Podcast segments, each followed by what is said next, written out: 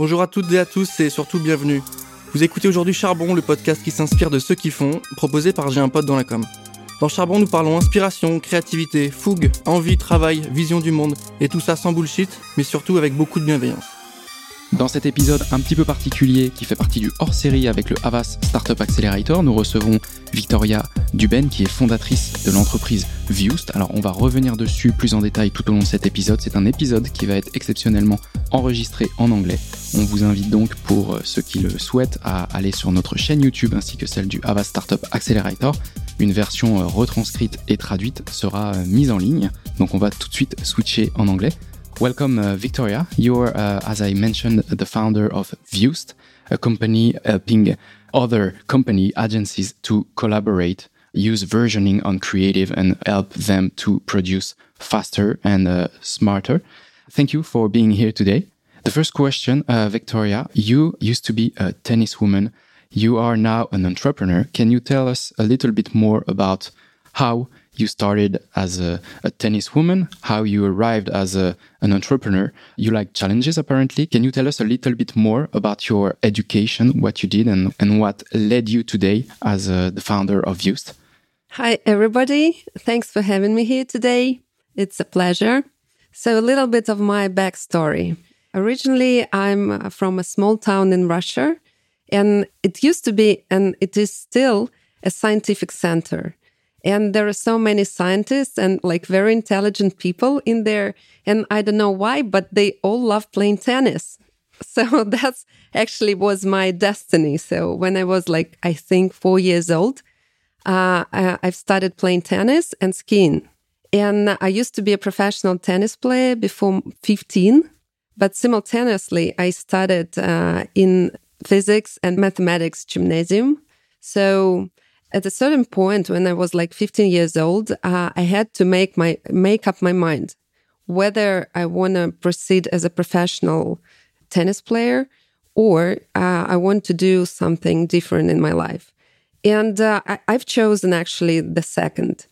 And I think that was a um, very good choice back then because, you know, to become a very successful tennis player, the probability, I'm telling you as a like physicist, so the probability is very low.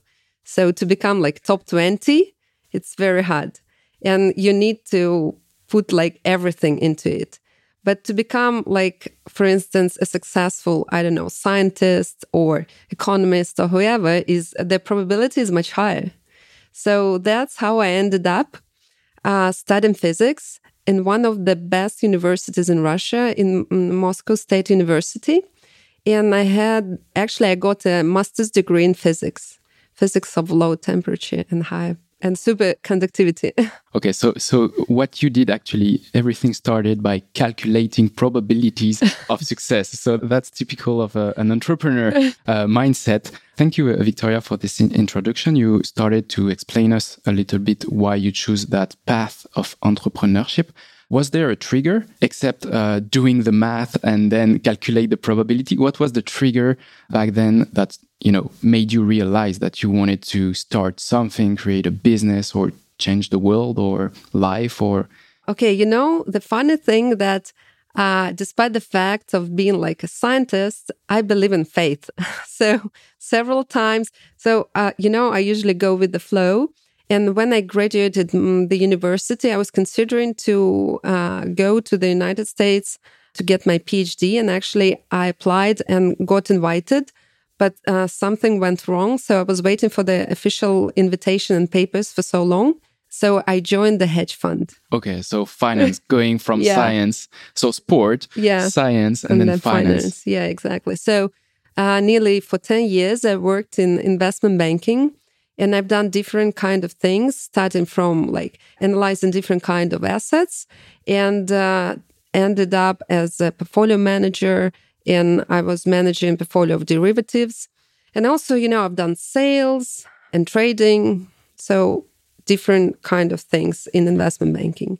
And um, after ten years, I started to think that uh, I was looking for something different in my life. So I started to think that I want to not simply, you know, trade some intangible assets, but I want to build something, to create something. Something visible? Something visible, yeah, maybe something tangible in a way. And uh, at that time, accidentally, I met a guy uh, who was uh, working on an idea. He is an engineer, actually. He is now a very famous blockchain developer. So he asked me to help him to raise funds for his idea because simply I was working like in investment banking. Frankly speaking, I knew nothing about venture, about startups back then because I traded public assets. But uh, I'm a friendly person, so I decided to help him because I like the guy. So you said yes, and then yeah, we'll go. Yeah, I started to learn everything, you know, about like venture funding, about startups. And uh, anyway, I was considering to change something in my life. So I quit investment bank back then and um, I started to learn. And I realized that the idea he was working on might be applicable to advertising. So uh, I've started to learn everything about digital advertising. And uh, that was the period of time when we started to switch all our attention from big screens of laptops to our smartphones. And the uh, behavior patterns is uh, they are different because we scroll very fast.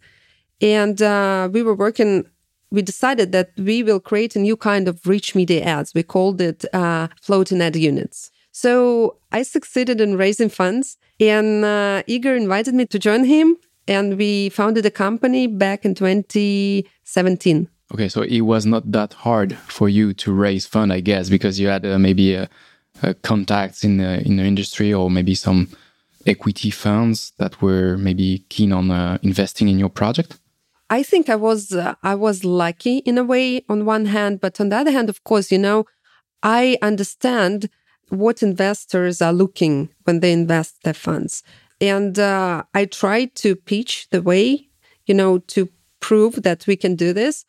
Uh, later on, I, I realized that at the very early stage, most investors usually value the team.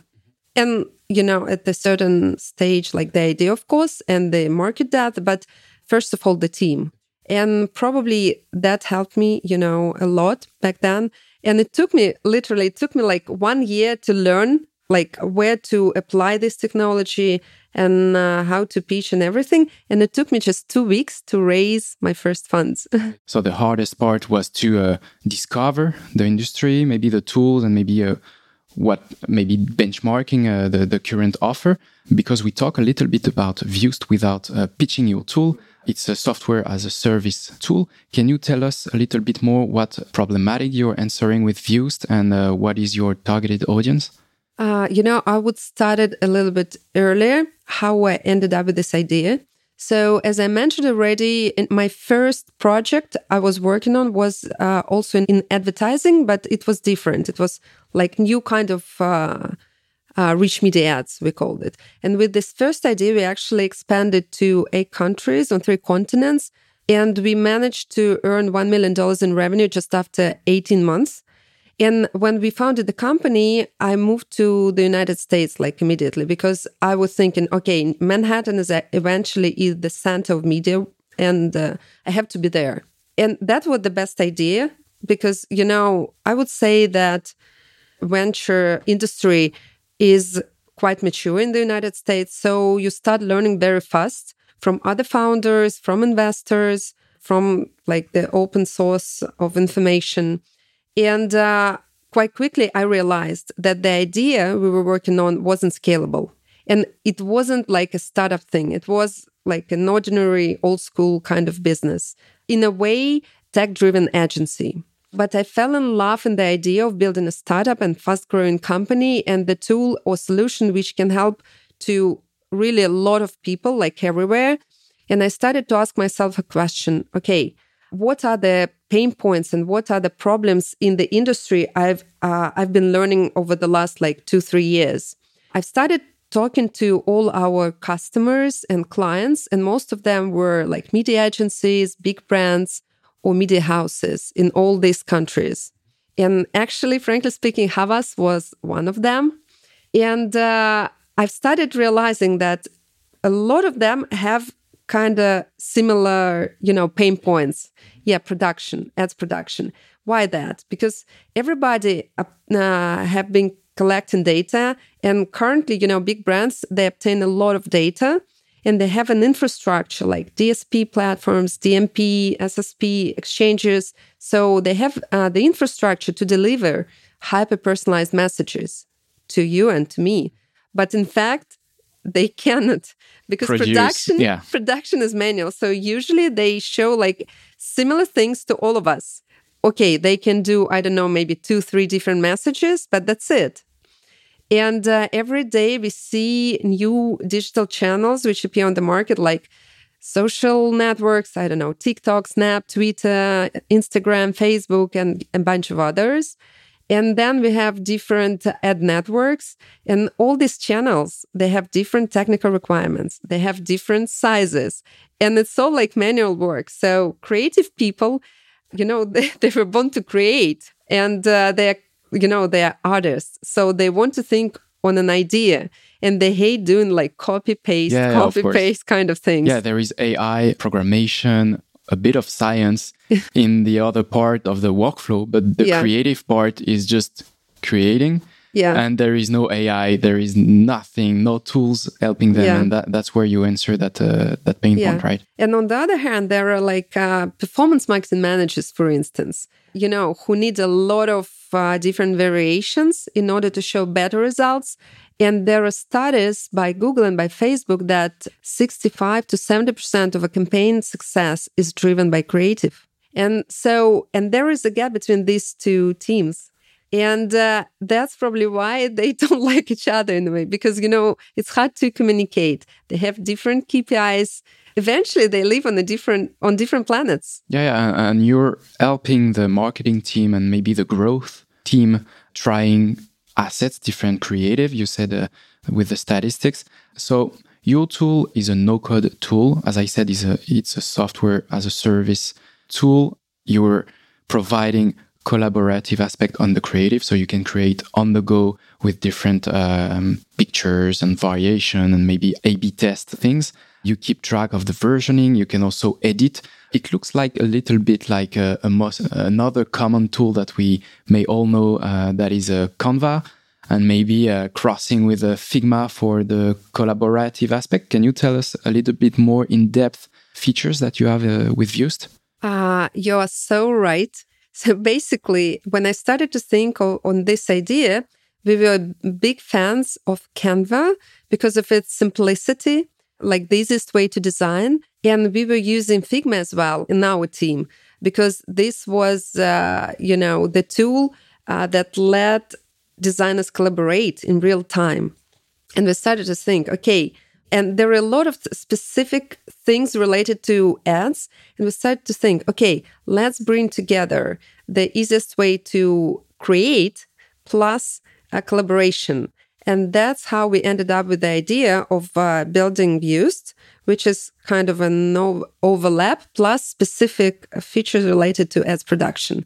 So initial idea was bringing together growth marketers or like marketers and designers uh, so they could stay on the same page, see what's going on, and then probably uh, to help them to eliminate these routine tasks like copy pasting, instead like bring some automation like to resizing and building variations. Yeah, so that was the idea. And uh, to be honest, it took, uh, took us nearly two years to build, I would say, the first version of it. Okay, the M V P took two years. Not M V P, so uh, I would say that we are already very close to our product market fit. You know, it's uh, usually it's not like a day or a week. It's a period of time. It took us nearly one year uh, to research and to play with different uh, prototypes. And, uh, you know, on the back of my first experience with building company, I learned talking to uh, prospects and users a lot. So over this year only, I've done more than six hundred interviews myself. And yeah, so one year we were like analyzing and talking to users and uh, creating prototypes. And uh, we launched our beta one year ago in December twenty twenty. Okay, so the first big step was to gather insights, uh, information from uh, users or future users and how they want to use the tool, how they want to, to see the interface, maybe answering their needs. Because as you mentioned, uh, Canva and Figma both are sharing a easy-to-use interface. And I think that's uh, something you're working on hard with uh, with Viewst. In uh, what way does uh, the program with Havas uh, Startup Accelerator help you in developing your project? You're working uh, with an agency from the Havas Group. How is it working? Is it like on a monthly basis, the agency sharing some insights from a prospect or potential prospect for Viewst? How is it working in the, in the program for, for your project? Sure. So first of all, I think this is uh, the best way to accelerate your growth. Just join the program or like acceleration program or any kind of maybe corporate acceleration or, I don't know, other program like Y C O five hundred Startup. Why I've chosen Havas uh, Acceleration Program. Okay, I was, you know, it was uh, COVID, so we were working remotely, which makes uh, the new reality. So before COVID, you know, we were considering to choose the program based on the location. Okay, you want to grow in the United States, you were looking for the programs, you know, in the United States. And COVID changed everything. So I started to think, okay, I'm now looking not for the program based on location, but based on the maybe vertical I'm working with, I'm working in, or, you know, corporate acceleration program based uh, on my prospects. And that's how I ended up with Havas. I should say that it's not only about choosing the corporate, you know, but also choosing a platform. So Station F is a very famous platform, and I think it's probably the best platform for startups on this side of the ocean, of the Atlantic Ocean. And having these two big names, you know, yeah, and ma- made in, up the decision yeah, of joining the program. Paris, you know, that was my dream for like many years, to live in Paris and have like an excuse to move here. And well, we are pleased to welcome you here, and uh, we hope that uh, the growth that you're going to have with uh, the Havas Group is going to meet your expectation. Let me please tell you a little bit more about uh, the process, how it works here. So first of all, I'm very grateful that, you know, I was invited to join this program. And, uh, you know, working with a big media agency, actually, this is a hard challenge, you know, because usually it takes you several months just to open the door and then to start communication and, uh, you know, find the, the right person who might be interested in, in your testing your tool or talking to you at all. And uh, with Havas, you know, I skipped like several months.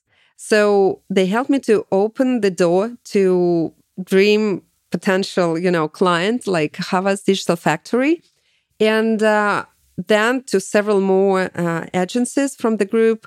And, you know, that supported me a lot uh, because, you know, first of all, I got a lot of very valuable feedback from professional teams for whom actually I'm building the tool. And it helped me to accelerate uh, the development uh, in the right direction, first of all.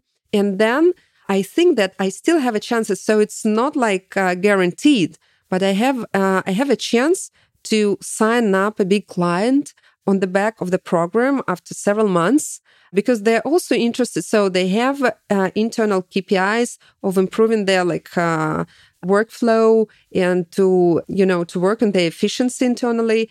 And they were uh, looking for the tools like Viewst, for instance. So they're also interested. Yeah, they can and be also users of your solution. Exactly, exactly. So for startups, this is the best thing to do, just to join such program. Yeah, it's it's also a label. Like you said, Havas is a big uh, actor in this industry, in the advertising uh, industry and communication as well. Do you think that every startup uh, should join such a program? We talked about it with Romain in the introducing uh, episode, that the program was based on the answering uh, a problematic, a pain point. So it was not like we're looking for startup uh, to accelerate, but we are looking for startup that answer a need or answer a problem that we need to address inside the group. Would you recommend to every startup to find such a program, or do you think that you can be fully bootstrapped and on your own? And what you mentioned, do it on your own, like going doors to doors and find uh, prospects and You said that it saved you a lot of time. So this I understand, but do you think that it's applicable to every startup? Do you recommend it to every startup? Frankly speaking, I should say that, yes, I agree that, you know, in order to be successful and to multiply your chances for success, I would recommend to join a program. But again, you need to do your homework. You need to be very precise in joining, you know, specific program. It's not about like joining the program. There are so many, say, Y C alumnus who failed. So uh, acceleration program itself doesn't guarantee you succeed, but it can help you. And if you choose the right program, you can like multiply and accelerate your growth. So yeah, for the startups who work in, I don't know, digital ad space and marketing, this is kind of a no-brainer to join such program. If you work, I don't know, in robotics, okay, you should uh, find some other, other programs. programs. Yeah, yeah, it's like the product market fit actually, exactly, but with exactly. the startup and program yeah. fit. Thank you, Victoria. We have a, a common question that we like uh, to ask in this uh, podcast because it's named Charbon in French. How would you describe this uh, French verb of charbonner? We translated it to you so that you can understand. How would you translate this expression? What What is for you the meaning of uh, charbonner? When I first heard this word, my reaction was like, l'art de vivre. You know, so I spent several years in New York before moving to Paris. And, uh, you know, if there is one word to describe New Yorkers, they are workaholics. And it's crazy, you know, uh, to be honest, it doesn't make you happy. So you work really hard, you work a lot, but it doesn't make you happy, healthy, I don't know, successful. You're just, you know, it makes you maybe depressed and you get anxiety and whatever. And you know, when I moved to Paris in September, it was, you know, sunny days and a lot of sun. You were lucky. You nice were lucky. We- yeah, nice weather. And, uh, you know, I got used to walk around uh, a lot because I like, you know, watching, sightseeing and everything. And especially now in Paris, this is a history. And uh, I started to notice, like, immediately, so many people sitting outdoors, drinking wine or coffee, smiling. And I was like, wow, I missed it a lot. And then I realized after like several weeks, I guess, that I started to wake up earlier, that, I don't know, I've started to prioritize important things. I've started to have more like a routine. free, free and quality time for myself. And it happened to me. So I didn't plan it. I just, I was, uh, you know, enjoying like my life in Paris. And then, like, after several weeks, I just realized that it changed. And, you know, I started to think, okay, you know, I love it much, much more. So on one hand, I see there is a, like, good pace of doing things. So it's not too relaxed as, for instance, I don't know, in Rome and even Milan. So I like this. But on the other hand, I have time to live my life, to meet friends, to enjoy, like, I don't know, my life. Yeah, so for, for you, it would be the right mix of uh, yes. working hard yeah. and then enjoying so, time. Yeah, so I love charbonner much, much more than like workaholic. Yeah, working hard. Yeah, okay. Perfect, you answered correctly. What would be for every uh, future startupper, what would be your advice that you would want to give? Or it could be also the same advice you could give to yourself younger, like go ahead, start your business. If you have an idea, go. What would be your advice? Uh, I think I would only advise to follow your dream always. If you have a dream, don't be afraid to to fall. Don't be afraid to fail. Just, you know, because it's what makes you happy. Yeah, again, uh, we're talking yeah. about happiness and yeah, uh, exactly. the right mix and uh, yeah. finding what uh, motivates you to wake up, I guess, in the morning. Find your routine and find your, your purpose. Maybe also what you want to achieve, what... Uh, problem in the world or in an industry that you want to solve. Thank you, Victoria. Uh, it's uh, almost the end of uh, this uh, podcast episode. We talked about uh, innovation with your tool. Do you have an idea of uh, when will you launch the final version? You talked about the beta version. Do you have any idea for teasing a little bit the the audience uh, listening to this podcast? What what would be uh, your dream date of uh, launching? Yeah, so I would say, you know, it's a constant journey, and uh, you are like uh, floating from one version to another constantly. So there is no a date. And I think that in order to be successful, you need to evolve all the time. And you need to be very agile, and you need to hear what your users trying to tell you and their feedback, and, you know, just develop. Constantly yeah, developing con- yeah, and exactly. adapting to the needs and uh, and to the habits of, uh, of your target audience. Thank you uh, very much, uh, Victoria. C'est la fin de cet épisode. Merci à tous euh, de nous avoir écoutés. N'hésitez pas à laisser cinq étoiles sur Apple Podcast. Ça fait toujours plaisir et ça nous aide à remonter. Vous l'aurez compris, c'était un podcast de la série avec le Havas Startup Accelerator. Quant à moi, je vous dis à très bientôt pour un prochain épisode.